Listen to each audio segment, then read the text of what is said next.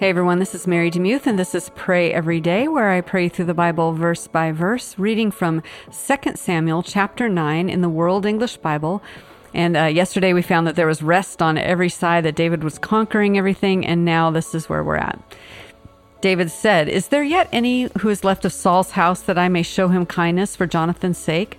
There was of Saul's house a servant whose name was Ziba, and they called him to David, and the king said to him, Are you Ziba? He said, I am your servant. The king said, Is there not yet any of Saul's house that I may show the kindness of God to him? Ziba said to the king, Jonathan still has a son who is lame at his feet. The king said to him, Where is he? Ziba said to the king, Behold, he's in the house of Machir, the son of Ammiel, in Lodabar. Then King David sent and brought him out of the house of Machir, the son of Ammiel, from Lodabar. Mephibosheth, the son of Jonathan, the son of Saul, came to David and fell on his face and showed respect. David said, Mephibosheth. He answered, Behold, your servant. David said to him, Don't be afraid, for I will surely show you kindness for Jonathan your father's sake, and will restore to you all the land of Saul your father. You will eat bread at my table continually. He bowed down and said, What is your servant that you should look at such a dead dog as I am? Then the king called to Ziba, Saul's servant, and said to him, All that belonged to Saul and to all his house I have given to your master's son. Till the land for him, you, your sons, and your servants, bring in the harvest, that your master's son may have bread to eat. But Mephibosheth, your master's son, will always eat bread at my table.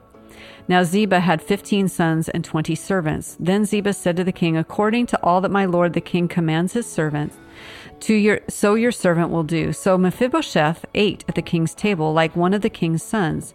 Mephibosheth had a young son whose name was Micah, and all that lived in Ziba's house were servants to Mephibosheth. So Mephibosheth lived in Jerusalem, for he ate continually at the king's table. He was lame in both his feet. Mind if I pray for you? I love this story, Lord, so much, and I'm so grateful for it in the, the Bible. He came from Lodabar, which basically means the lowest of the low, a really compromised and terrible place. And no doubt was afraid of David and afraid that if he was discovered um, as he was hiding out, that he would be slain. Um, because he of his lineage was Saul and his father Jonathan. And yet, Lord, what David does here is outlandish and beautiful and surprising and amazing, and I'm so grateful for it. Lord, this is a picture of who you are with us.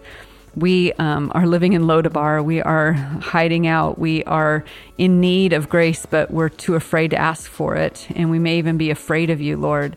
But you, through Jesus Christ, has welcomed us into your family. We've become your children. We bear your image. We are um, welcomed to your table. And I think about all the times, Jesus, that when you were walking this earth, you welcomed all sorts of people to the table just like this. They were um, people who would not be admitted into the temple, who would not even be in the temple courts, people who were uh, prostitutes, tax collectors, people who were lame, people who were blind, people who were defective.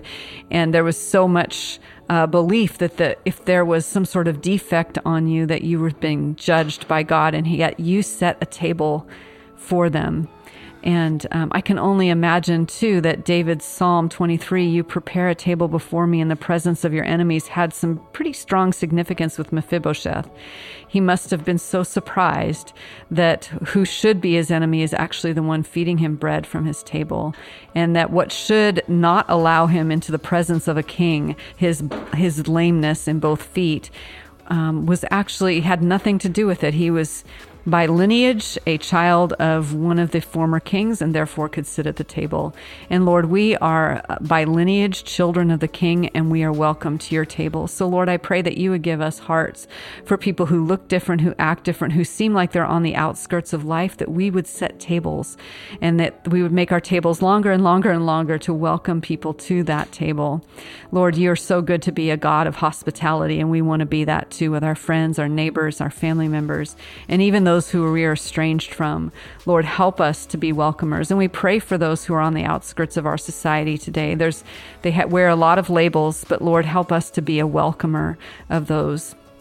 Folks who are struggling, who are uh, metaphorically lame in both feet, that we could welcome them to the table. I pray all of this in your beautiful, welcoming hospitality name, Jesus Christ. Amen. Thanks so much for listening to Pray Every Day. If you want to support the podcast, um, if you feel led to, if you have the inkling to do so, you can go to patreon.com slash pray every day.